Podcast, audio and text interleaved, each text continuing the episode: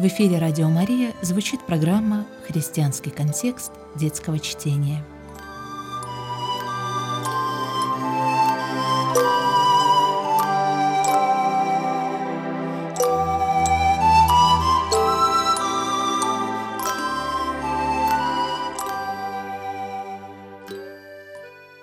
Здравствуйте, друзья! В эфире «Радио Мария». Мы представляем новый цикл радиопрограмм, который называется «Христианский контекст детского чтения». Я хотел бы познакомить вас с автором этого цикла, редактором издательства «Нарния», автором статей о детском чтении в журналах «Вода живая», «Радуга», «Нарния. Служение детям», «Библиотека в школе», автором курса «Христианский контекст детского чтения» в различных аудиториях. Был прочитан этот курс – Анной Гадинер. Здравствуйте, Анна. Здравствуйте, Алексей. Очень приятно вас видеть, слышать.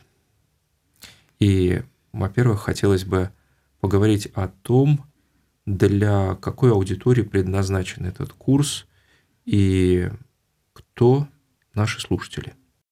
Обычно я работаю со взрослыми, прежде всего с родителями, которые по совместительству бывают и педагогами, и библиотекарями, и самыми разными воспитателями и наставниками. То есть теми, кто непосредственно имеет отношение к воспитанию детей от самого младшего возраста до конца школы.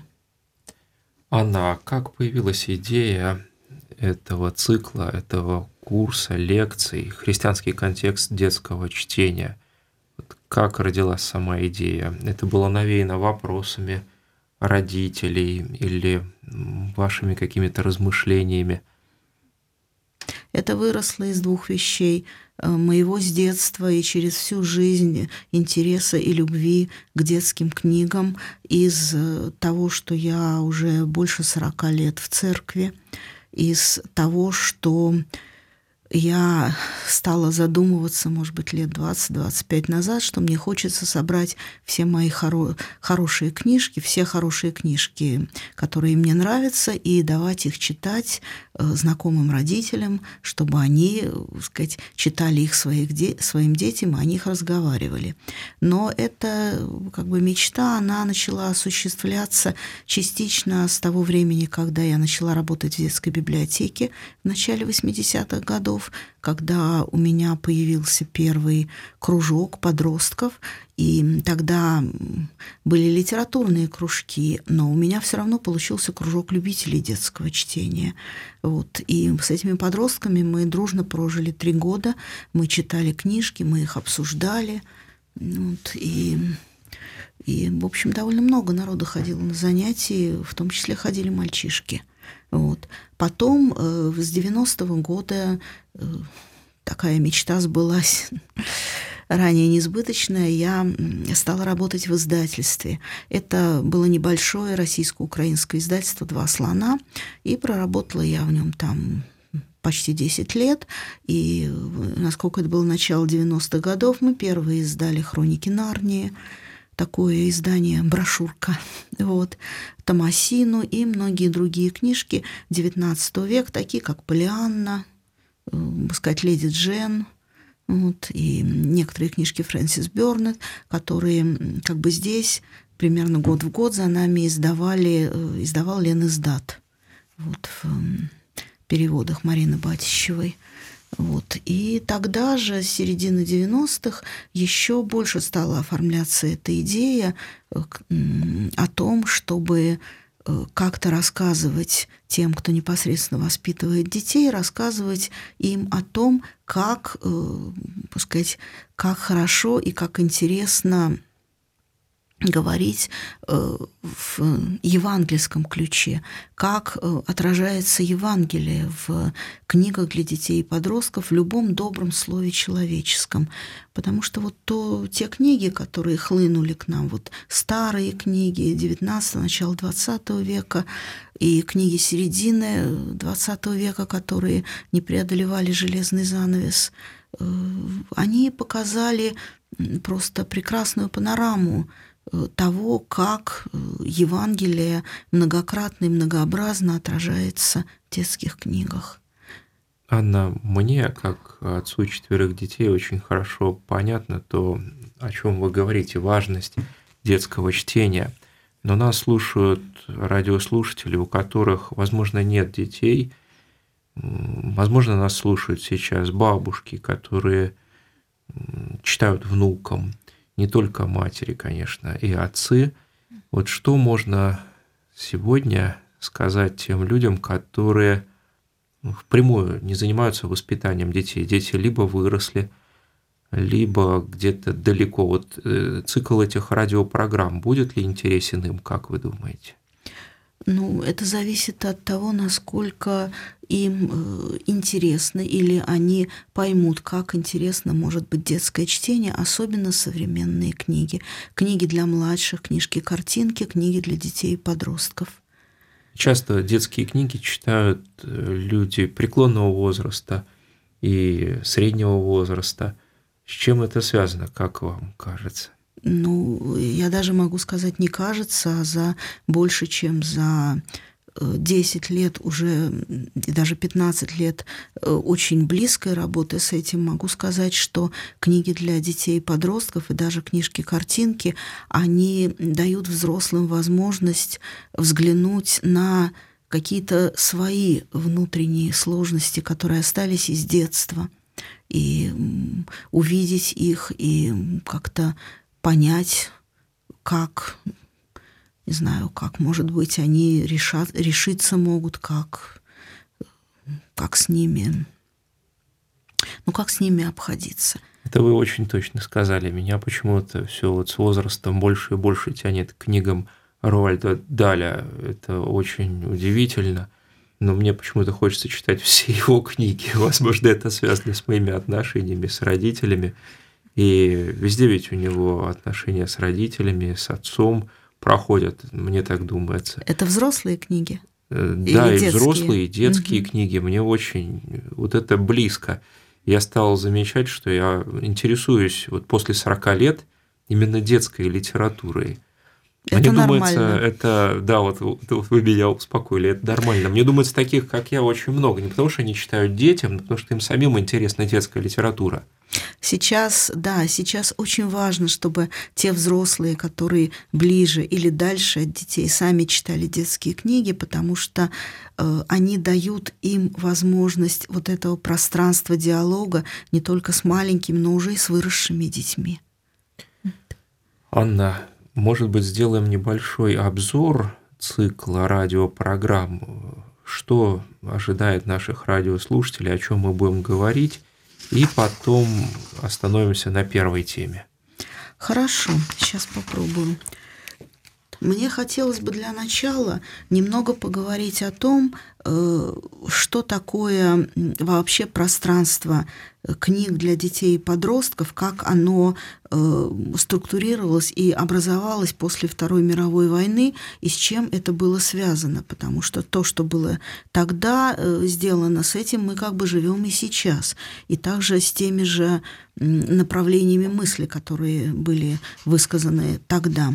Э, после этого мне хотелось бы поговорить именно немножко о курсе, потому что для того, чтобы э, сказать, осуществить какие-то идеи, о которых будет сказано, нужно понять, э, как в чтении в детском, как в книгах, как можно найти в них христианский контекст. Потому что христианский контекст это не то, что мне кажется, что это христианское, или не кажется, что это христианское. Э, есть некоторые объективные вещи, которые видны при работе с текстом. Может быть, мы сегодня почитаем с вами какой-то маленький текст и посмотрим на него вот с точки зрения вот этих вот составляющих. Было бы здорово. Да, я принесла некоторые. А после этого э, мне хотелось бы, сказать, поговорить э, о панораме детского чтения на русском языке в разделенный по возрастам. Сначала для младших, э, как бы это будет э, 0 плюс, потом для более старших 6 плюс, потом для подростков 12 плюс и, соответственно, сказать, 16 плюс для самых старших. Вот.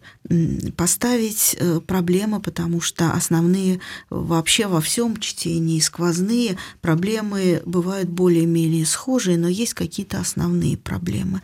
И вот э, проблемы для младших, две, хотелось бы о них сегодня поговорить. Вот.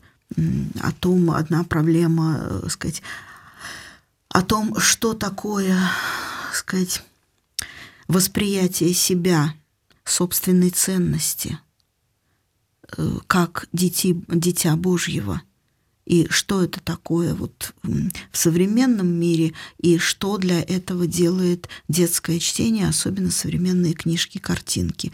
И второе, хотелось бы поговорить э, о младшем возрасте, о книжках, о книжках, где всякие трудности описаны.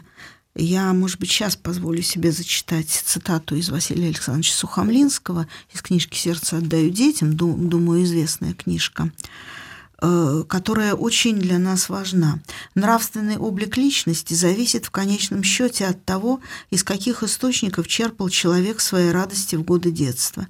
Если ребенок не узнал, что такое горе, обиды, страдания, он вырастет эгоистом, будет глухим к людям.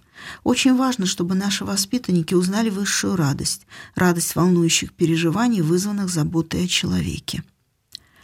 И вот вопрос – когда начинать? С какого возраста? С того возраста, когда читают, уронили Мишку на пол, оторвали Мишке лапу, все равно его не брошу, потому что он хороший. Как начинать, как говорить? какие книжки. Вот эти две темы мне сегодня хотелось бы. Дальше пойдут э, книги для, так сказать, среднего возраста и старшего возраста. Там будут свои темы, там свои вопросы. Вот. Мне думается, Анна, мы достаточно заинтересовали наших радиослушателей, и через несколько минут мы продолжим наш разговор.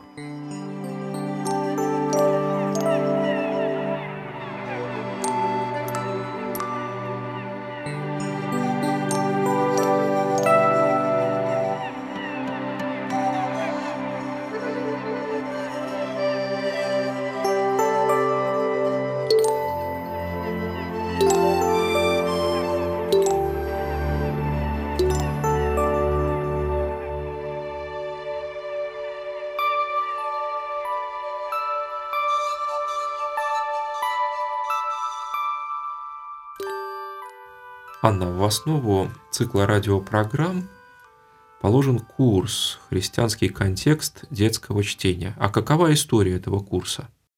История этого курса, э, то, что я говорила, это предыстория курса. А история курса началась в нулевом году, когда меня пригласила э, Международная ассоциация христианских школ в Киев рассказать что-нибудь о детской литературе. И я поняла, что если я буду говорить учителям христианских школ, что я не могу к ним приехать просто с тем, чтобы говорить, вот эта книжка мне, ах, как нравится, а это такая замечательная книжка, нет, вы послушайте, как здесь все прекрасно написано. Я поняла, что нужно э, подумать, нужно помолиться, нужно послушать Бога и придумать что-то такое, что могло работать независимо от меня. Так возник христианский контекст детского чтения и его составляющие э, с которыми можно работать, читая тексты. Страдания, любовь, милосердие, прощение, покаяние, надежда. Если мы внимательно читаем текст, то мы можем э, прочесть этот текст и как текст о любви, и как текст о страдании, и как текст о надежде. Конечно, я воспользовалась богословскими словарями и, так сказать, сделала некоторое количество вопросов и, так сказать, богословских о каждой из этих составляющих и некоторые вопросы к тексту придумала. И с тех пор мы Время от времени на всех наших занятиях мы анализируем тексты, и это учебный процесс, потому что если понять, как это делается со всех сторон, то, сказать, потом э, книгу можно воспринимать по совокупности прочитанную. В какой-то момент, если хотите, мы можем с вами прочитать по маленькому, маленькому рассказику и прочитать его, предположим, как текст о любви или текст о страдании. Будет очень интересно. Вот, в какой момент скажете, в такой мы это сделаем. Вот, курс совершенствовался, он, э, так сказать, разветвлялся, он, э, так сказать, тематически э, расширялся. Темы, какие-то темы я придумывала сама, какие-то темы задавали слушатели, с которыми я работаю постоянно. Они просили темы, и, например, один год мы занимались, была тема «Любовь» в книгах для детей и подростков. Другой год была тема «Мальчики» в книгах для детей и подростков, общество, что-то еще. И постепенно всегда мне, мне хотелось всегда э, смотреть на это с точки зрения Евангелия. И потом постепенно, когда, в общем, я поняла, что э, детская книга, в общем, это та же притча, которая рассказывает насколько, настолько, насколько может человеческое слово о царстве, то я стала э, больше, я стала больше разрабатывать евангельскую основу любой темы, которую мне задавали, на любом семинаре, на, для статьи. Вот журналы, для которых я пишу э, еще с середины 90-х годов, я делаю так – предположим, вот, ну, в «Воде живой», там есть рубрика э, «Дошкольное богословие».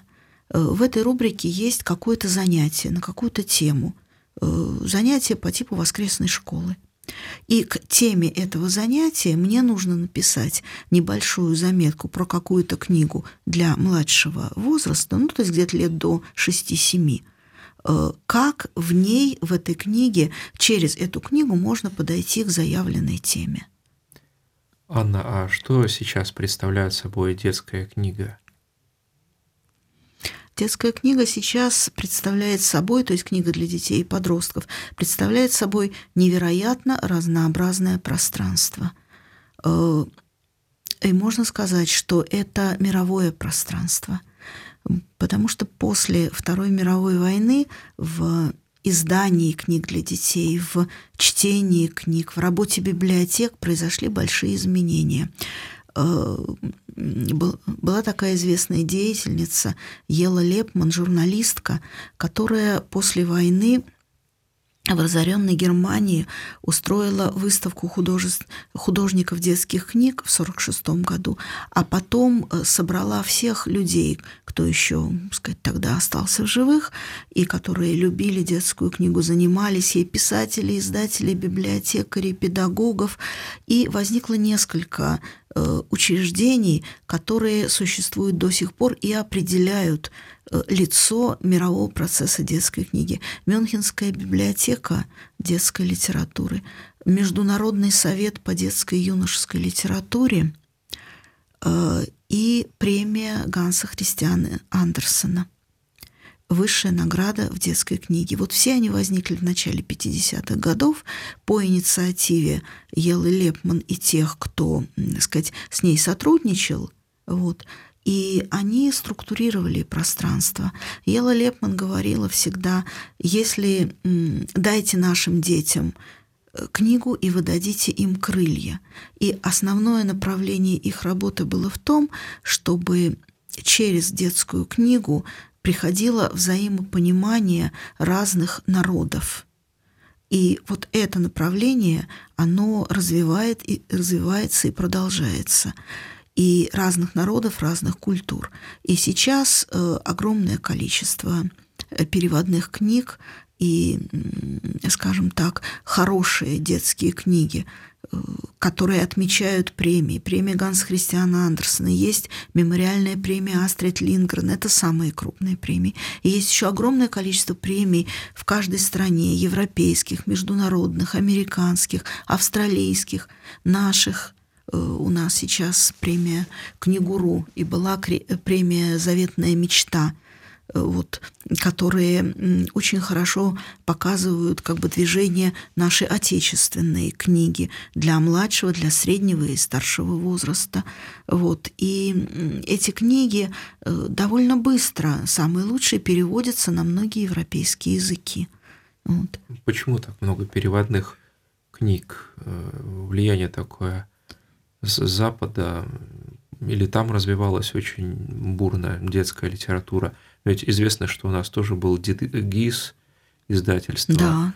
И у нас тоже развивалась детская литература, я имею в виду СССР и затем э, Российскую Федерацию – Конечно, и наши книги переводятся, и у нас в постперестроечное время и дальше возникла совсем новая российская литература. Появились новые интересные молодые авторы, и, между прочим, переиздаются очень многие хорошие книги советского времени, не только те, которые были хорошо известны, предположим, Гайдар достаточно часто переиздается, но и те, которые издавались во времена Советского Союза один-два раза издавались и как бы были забыты, но это очень хорошие книги.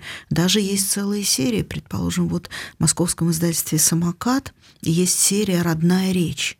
И именно в ней переиздаются книги для такого среднего возраста, ну, там 8-10 примерно лет, переиздаются очень хорошие книги, которые были написаны в советское время. И у них же есть новая серия как это было, э, книги о войне, которые они издают. Э, это очень интересно. Они издают не только текст без сокращений, выправленный. К нему прилагается очень э, серьезное послесловие историка, ну, понятно, естественно, примерно десятилетним детям, и фотографии, и фактический разговор о том, как это было, какие были события. Вот первые они издали в этой серии книжку Виктора Драгунского, которого, конечно, все знают по Денискиным рассказам. Да, да, да. Она называется «Он упал на траву». Это его личный опыт, поскольку он был инвалидом по зрению, кажется, он не мог пойти, э, сказать, он не подлежал призыву, но он пошел в народное ополчение.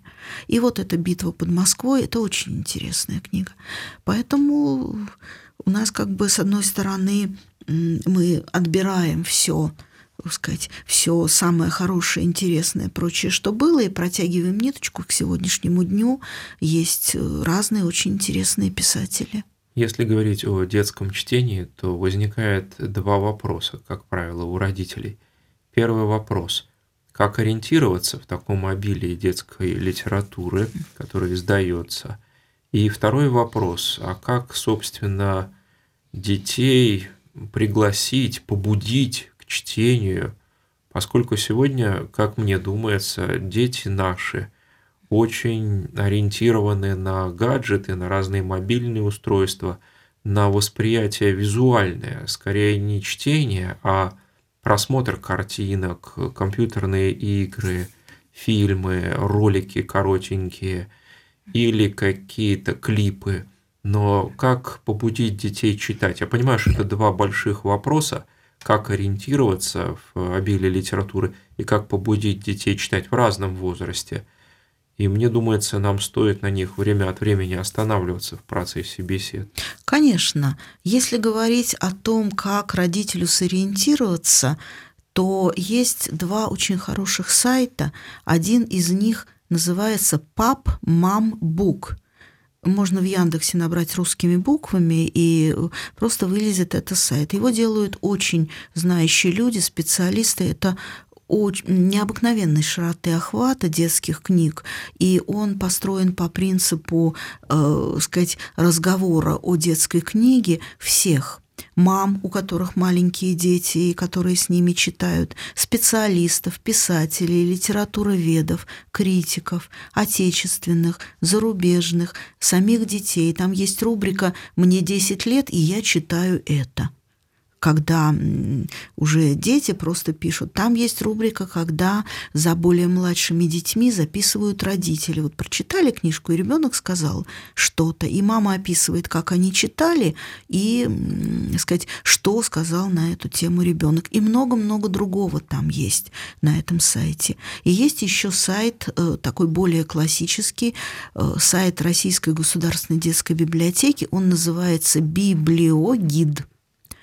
И там тоже очень разветвленно, там пишут, э, сказать, литературные критики, литературоведы, такой вот серьезный академический, методический сайт. Вот. И это очень важно, потому что в нынешнее время как правило, читающий ребенок – это читающие родители.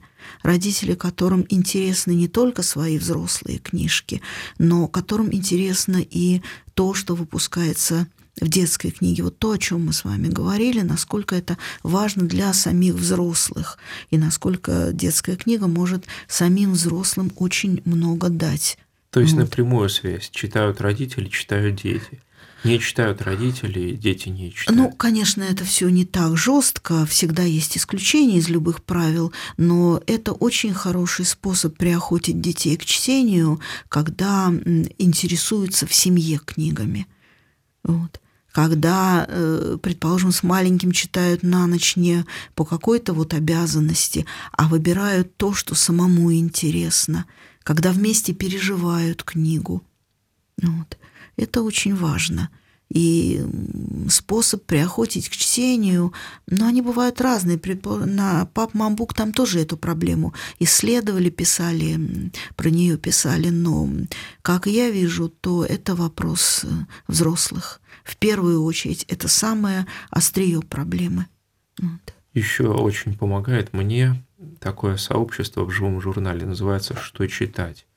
Там зачастую спрашивают какую-либо книгу, и что о ней думают, либо вспомнить пытаются эту книгу. Угу.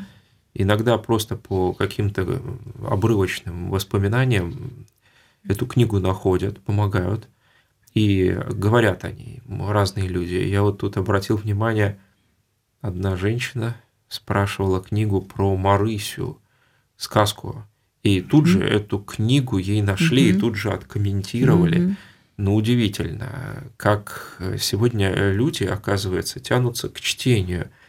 Внешне кажется, что сегодня все настроено на такую визуализацию, просмотр роликов, фильмов – но интерес к чтению все равно существует. И мне думается, может быть, я ошибаюсь, он возрастает вот в связи с появлением огромного количества электронных носителей, электронных книг, планшетов, появился и интерес к чтению, возобновился у кого-то интерес, потому что такого количества читающих людей, как сейчас вот я, например, вижу в метро, я уже давно не видел. Причем читают не только газеты, но читают серьезные книги и даже журналы – это удивительно. Я просто смотрю, что у людей в планшетниках открыто. Это удивительно. Что вы скажете? Вот нужна обязательно классическая книга или достаточно электронной? Для кого? Для ребенка? Для детей. Э, электронная книга, она удобна в дороге. Но то общение интимное и чтение дела интимное взрослого ребенка книги – или подростка с бумажной книгой не заменит ничто. Просто я думаю, что сейчас уже потихонечку все занимает свои места. Э, сказать, все утрясается. И чтение – это процесс, который э, созидает э, личность твою собственную, созидает ее через чтение и воображение, и такую вот жизнь с героями без, э, сказать, других образов, которые видели другие люди. Вот. И это очень важно. И одно хорошо, и второе стоит не забывать. Конечно, конечно.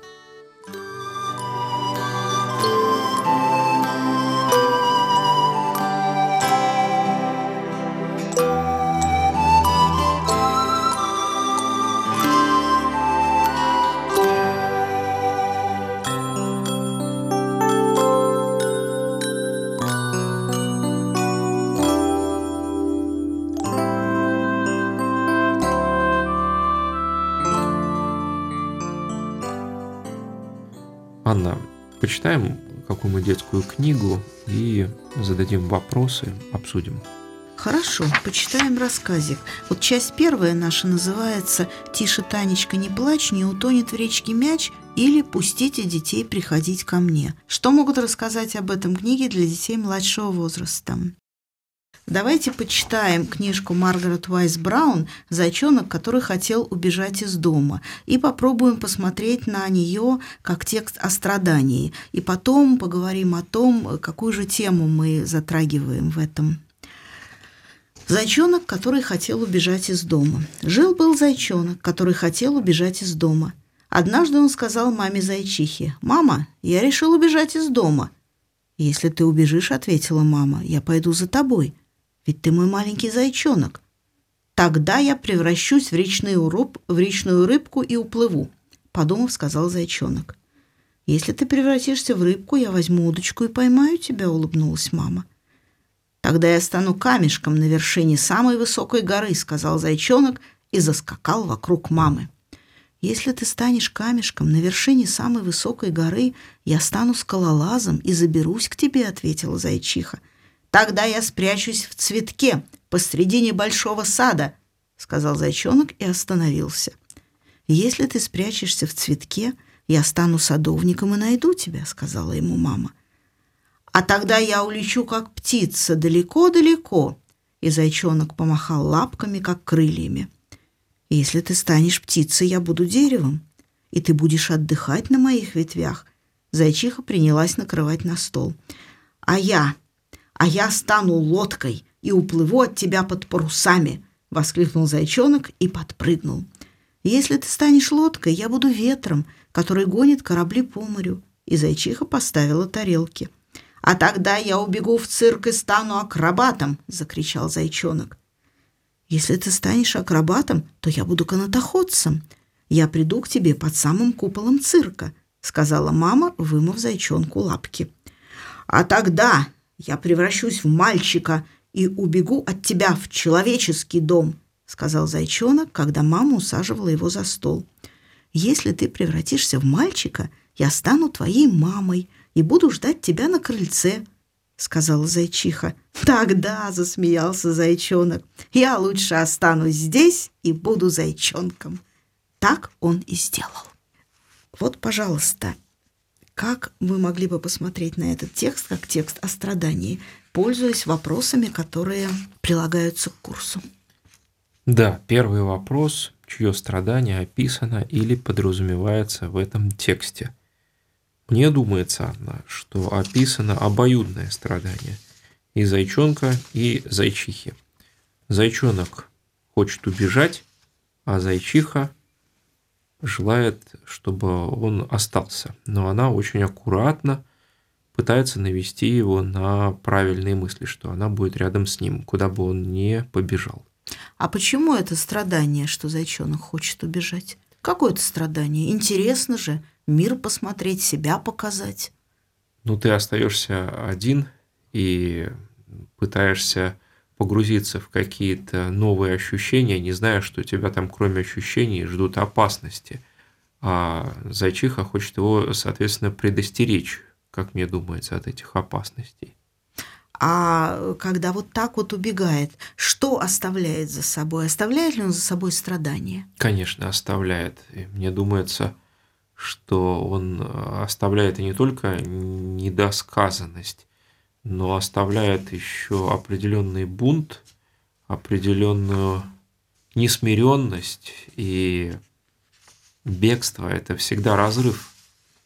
Если говорить о сказке, то, конечно, бегство – это резкий разрыв.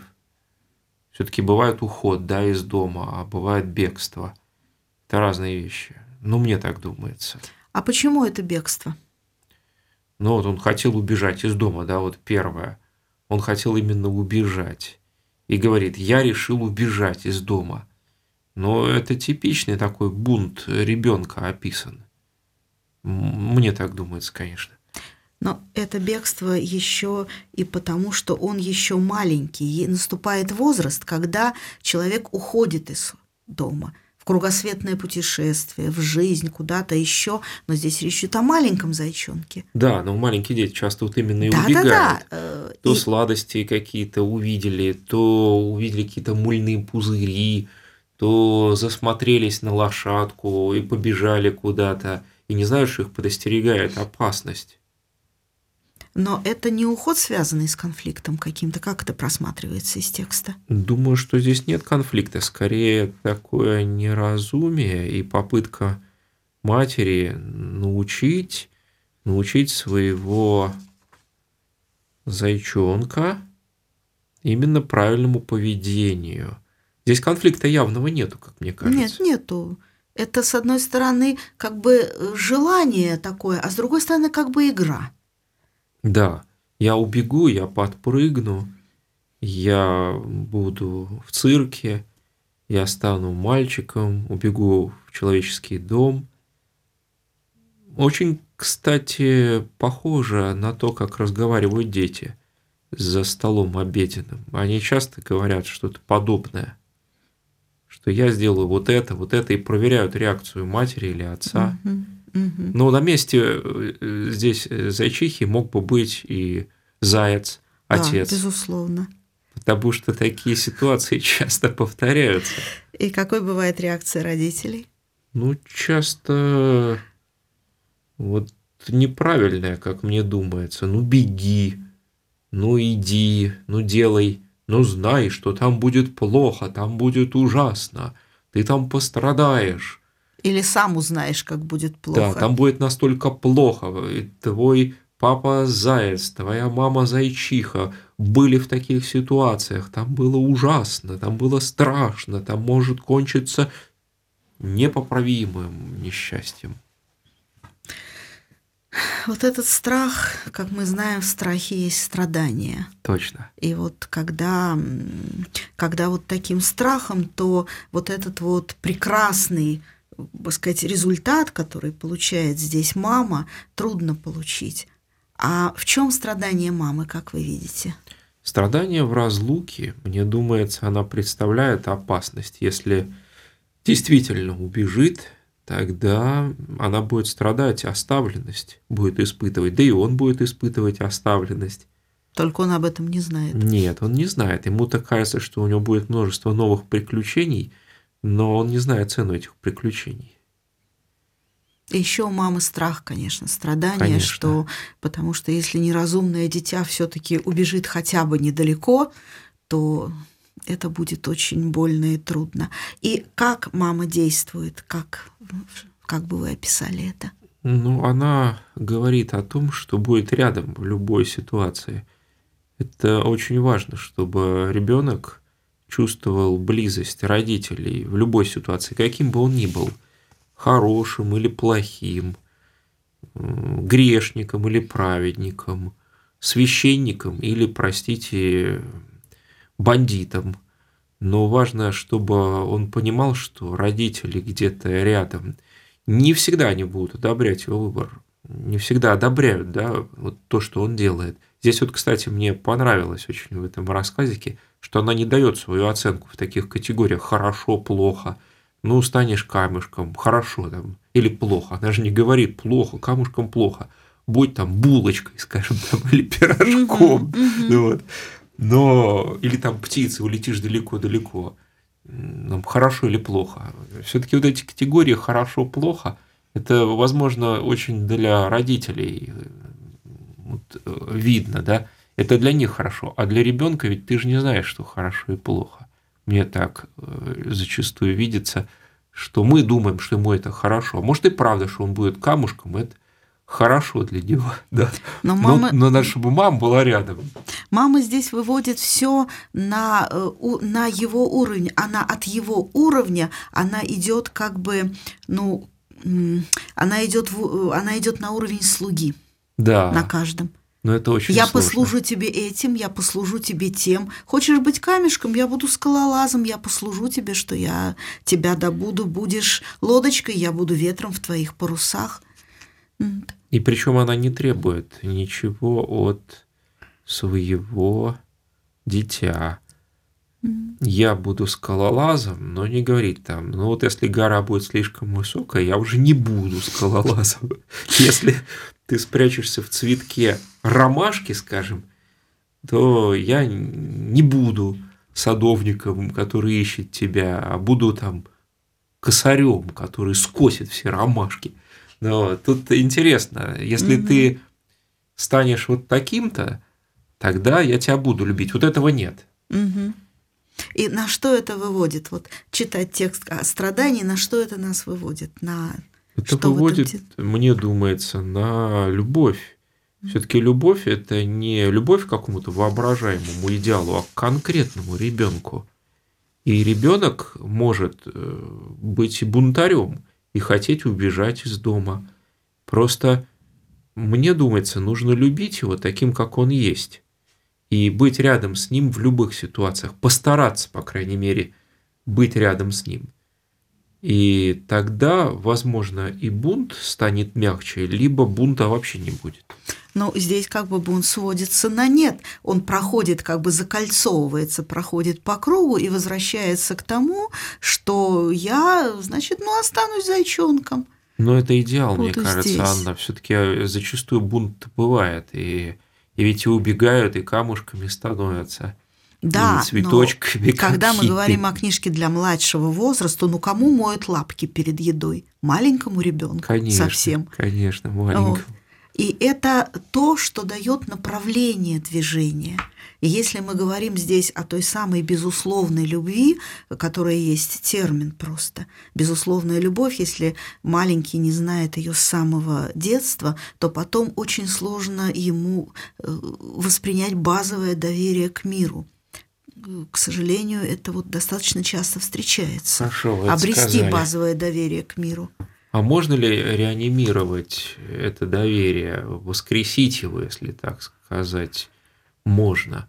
Если ты потерял доверие к этому миру, можно ли его как-то воскресить? Да, да, но это уже человек э, достаточно, ну, это уже, ну, скажем, скажем так, это доверие двумя путями воскрешается.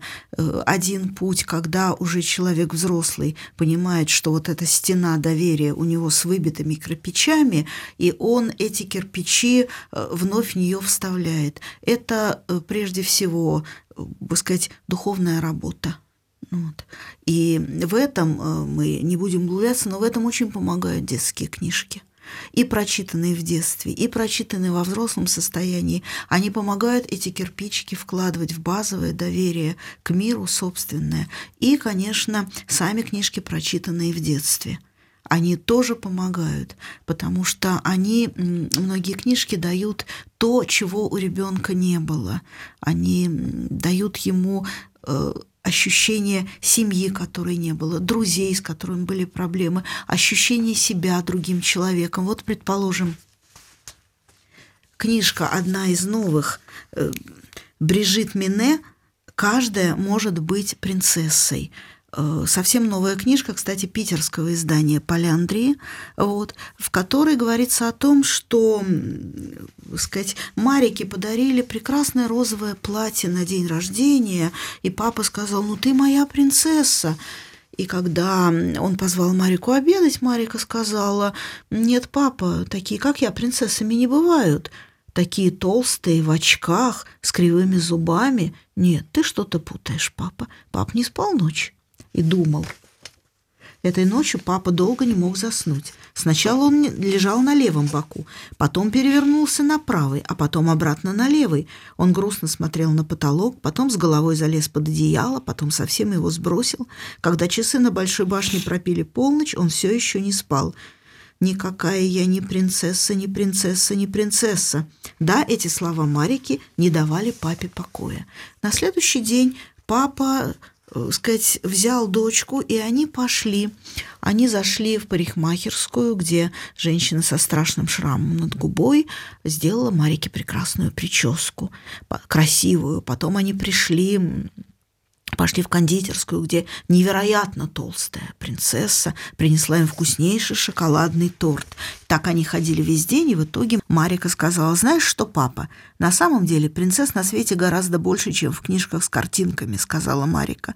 «Принцессы живут везде, в дворцах и замках, в квартирах, в маленьких домиках или фургончиках, а иногда просто на улице. Принцессы бывают самые разные, толстые, худые, светлые, темнокожие, с прямыми волосами и с тысячами маленьких кудряшек, а некоторые даже совсем без волос. Тогда это, это лысые принцессы. Если старенькие принцессы, есть старенькие принцессы и не совсем молодые, Принцессы могут быть здоровыми, а могут быть больными. Бывают принцессы со шрамами на губе и в очках, с длинным носом и коротким носом, а бывают курносые. Одни принцессы сидят на троне, а другие в инвалидном кресле. У них могут быть большие уши, маленькие уши и даже больные уши. В мире полным-полно принцесс. Хорошая сказка. Да, вот эта прекрасная книга именно на ту безусловную любовь, Э, которую детские книги сейчас с самых разных сторон рассматривают. Вот. Я как-то почувствовал себя ребенком, когда мне почитали сказки. И, конечно, каждый человек хочет быть значимым принцем или принцессой. И важно, если родители подчеркивают твою значимость в этом мире. Каждый человек хочет быть значимым. Да, это безусловно значимо, как дитя Божие. Помните, как у Исаии «Ты многоценен в очах моих, ты мой, я назвал тебя по имени». Это личное обращение. Значимый не потому, что я шишка на ровном месте что-то делаю, а именно потому, что я человек, дитя Божье.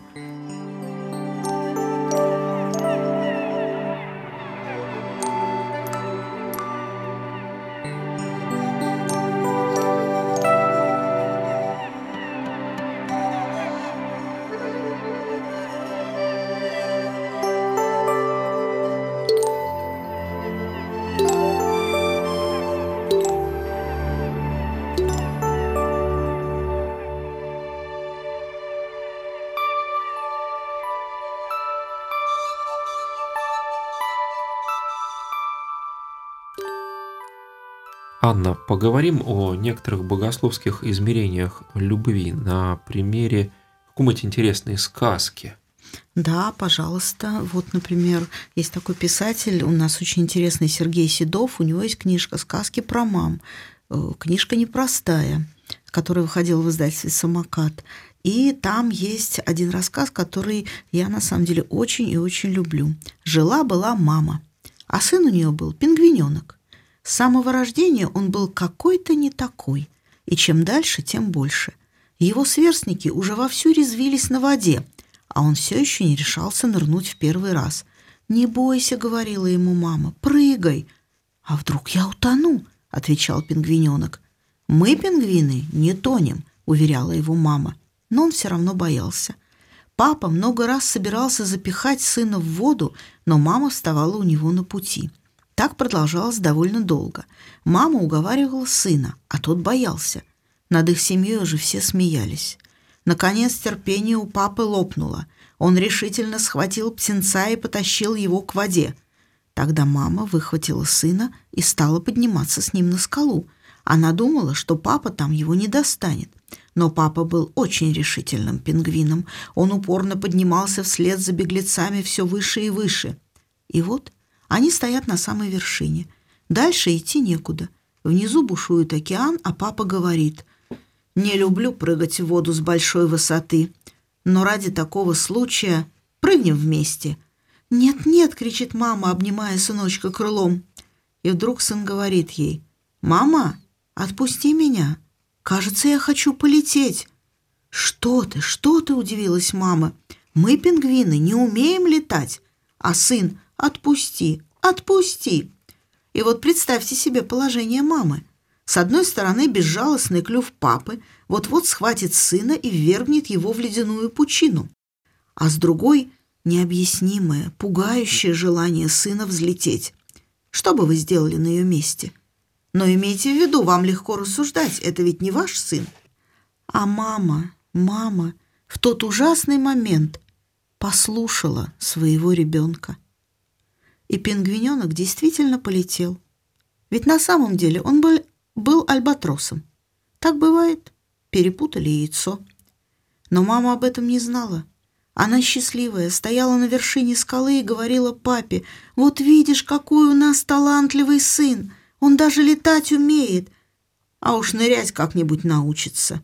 Всему свое время». Хороший очень рассказ, сказка.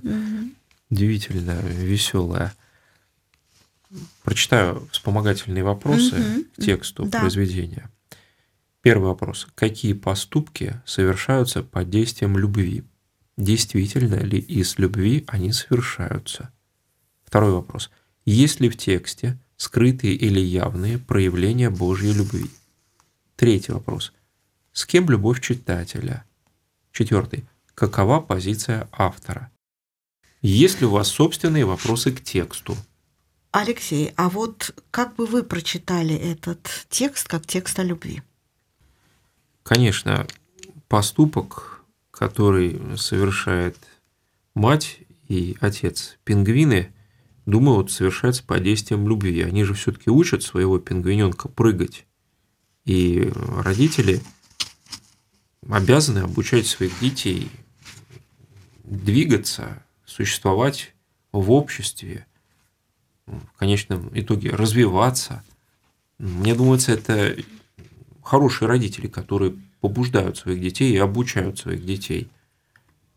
Но даже если мы говорим про чтение, то, конечно, чтению нужно сначала ребенка научить.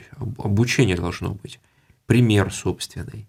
Вот мама уговаривает сына, а тот боялся. И они учат его еще преодолевать страх. Папа был решительным пингвином. И он упорно поднимался вслед за беглецами все выше и выше. Действительно, вот это вот положение, когда родители отпускают своего ребенка, это определенное доверие ребенку и определенный страх и риск. Тут только любовь, только любовь может оградить от серьезных ошибок. И научить, опять же, любовь может. Ну, мне так думается. А если в тексте скрыты или явные проявления Божьей любви, часто бывает, когда мы отправляемся в такое неизвестное путешествие, Бог нас поддерживает. И Он знает исход этого путешествия. И в этом любовь Божия, что Бог нас побуждает именно вот к этому пути, зачастую в неизведанное. Он как родитель, как мать, как отец. Он и есть отец. И, кстати, в некоторых текстах библейских и с матерью сравнивается. Вот как курица, наседка своих птенцов под крылья собирает, там вот, мне думается, угу. сравнивается еще и вот с такой материнской, да, вот заботой. Угу. А вот посмотрите, мы только что говорили предыдущим текстом о безусловной любви. Конечно, родители из любви должны всему этому учить ребенка, чему ему положено. А присутствует ли вот где э, мамина любовь безусловная? Здесь, в этом рассказе. Ну, мне здесь трудно сказать. А Над их семьей все смеялись, и терпение вот папы лопнуло. Он потащил птенца, вот, мама выхватила сына, стала подниматься с ним на скалу. Мне кажется, что есть какая-то условность все равно здесь в этой любви. Нет, у мамы есть безусловность в любви, потому что она э, через весь текст, она только защищает. Она начинает с того, что не бойся, потом защищает от насмешек, и потом, на мой взгляд, если говорить о проявлении Божьей любви, то в этих словах «а мама», «мама» в тот ужасный момент послушала своего ребенка. Ну да, здесь я согласен. Но вот когда над их семьей все смеялись, ну, с другой стороны, ну и что, и пусть смеются, а мы вот такие. У нас пингвин не прыгает, не а, плавает. А вы думаете, это просто не зря вот тут с самого рождения он был какой-то не такой.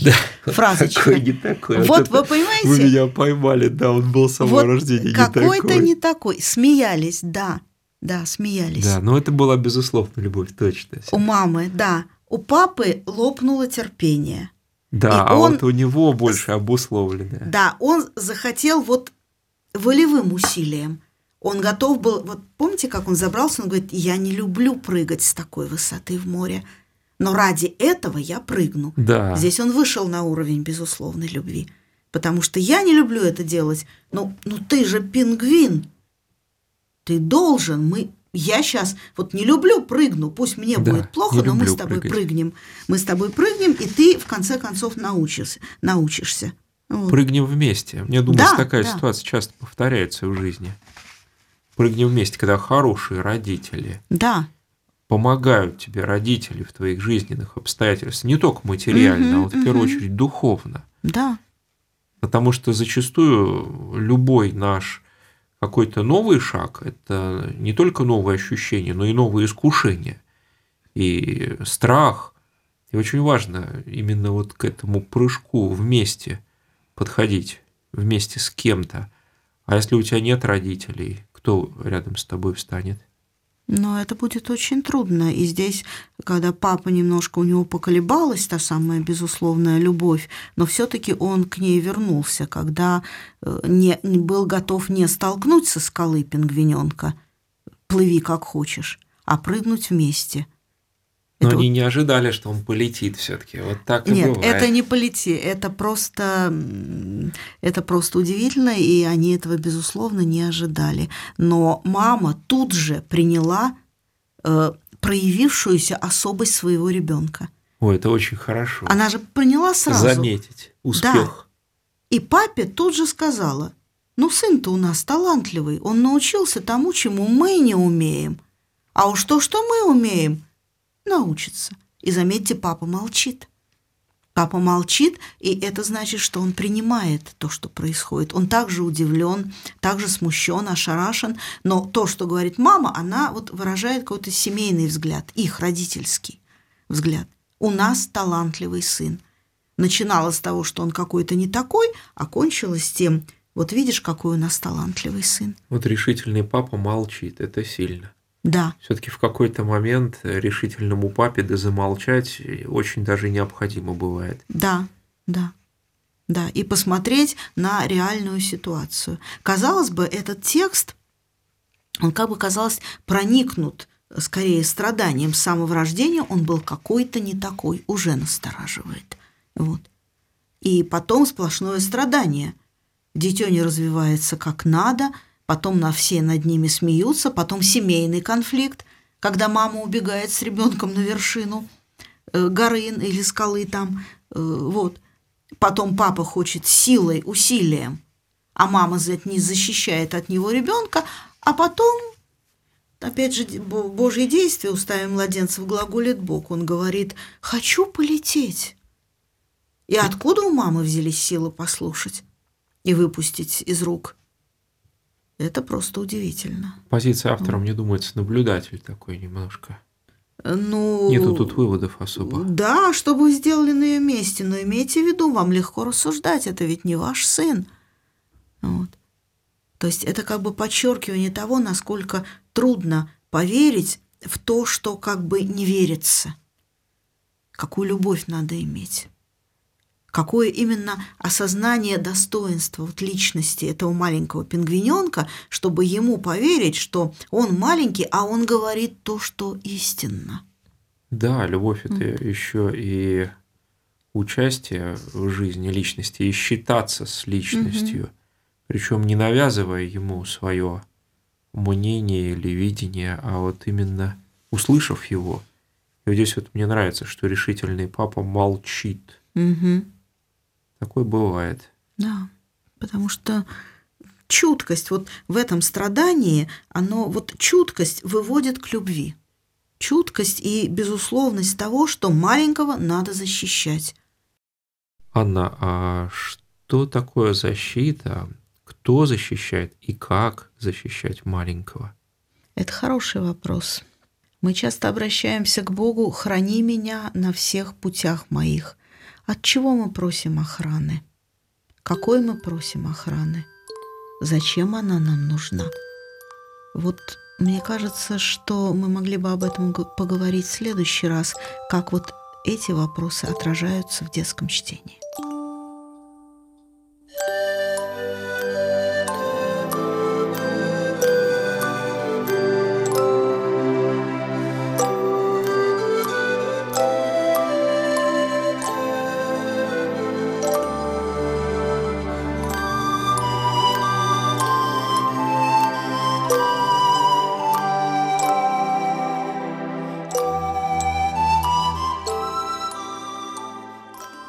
В эфире «Радио Мария» звучала программа «Христианский контекст детского чтения».